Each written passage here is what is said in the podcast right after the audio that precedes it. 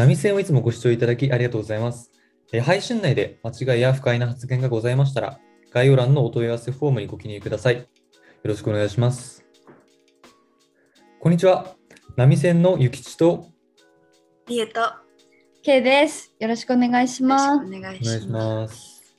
はい。え前回の波線では、Amazon のお口っていう、まあ、一種例えみたいなものを出して、どこまでジェンダー平等を広めていけるのかっていう抽象的な話をしたんですけども、えここからはあのもっと身近なところに似たような例があるんじゃないかということを話していきたいと思います。それではどうぞ。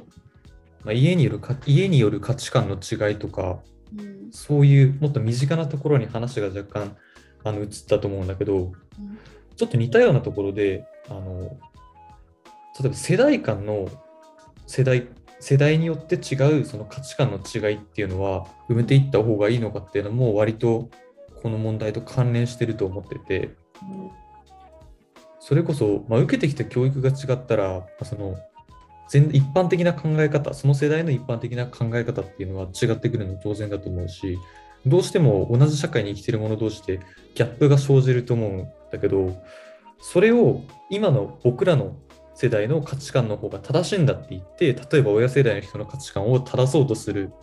ようなことはうん。ややっていいのかとかやりたければややっていいのかもしれないけどそれは果たしてどうなんだろうっていうのも同じようなっていうから思うかな正直。うん。なんか私はうん。そのやっぱ上の世代が受けてきた教育なんかもう長年の積み重ねでできた価値観じゃん。うんだからそれを変えることってまあ不可能だと思ってて基本的にね。だからその自分の価値観とその相手の価値観を共有することはとても大事でそこから例えばお互いにあこの価値観は確かに理解できるなと思って自分の糧にするっていうのはとてもなんていうのいいことだと思うんだけど自分たちの価値観が正しいと思って相手を変えようとするのは無理だと思うから、まあ、共有できる環境があるあればそれで十分かなって。うんうんそうだね。なんか、うんなんだろう。私はあんま不可能って決めつけたくない。で、なんかだって、なんだろうな。なんかじゃあ、セクハラ、今の時代はセクハラやっちゃいけないもんねっていう人多いけど、なんかはいはい、今はダメなんでしょみたいな人多いけど、いや、いつの時代も無理だろみたいな、ダメだろみたいな。なんか、なんだろう、それは別に、なんか間違ってる価値観だと私は断言するし、あの許容できるものではないと思うから、やっぱり許容できないものははっきり言った方がいいと思ってる。だけど、うんなんだろうな。あと、なんか私は自分の身近な人を結構守るために自分の価値観を押し付けることはあるかも。なんか今の時代って結構一つの言葉とか一つのツイートが結構さ人生を狂わせる時代じゃん。でなんだろうなんか今のなんかその人を守るためになんかその人は多分そのそれこそ2人が言ってたようになんか積み重ねた教育でなんかすごい差別的な発言をしちゃうことがあったとしてでもその人は別になんか差別的な考えを持ってるわけじゃないけどそういう発言をしてしまう場合になんか私はその人がその人の人生終わってほしくないからなんか今は間違ってそういうことは間違ってるって伝えるのは結構一種のなんか救済の仕方というかなんかそういう押し付け方をしてもいいんじゃないかなとは思う。言葉は選ばなきゃいけないのかもしれないけど。ああ確かに。なるほどね。その友達とかがその無自覚に今の時代今の時代というか、まあ、人を傷つけかねないようなことを言ってた場合にそれを正すっていううんうん感じだよね。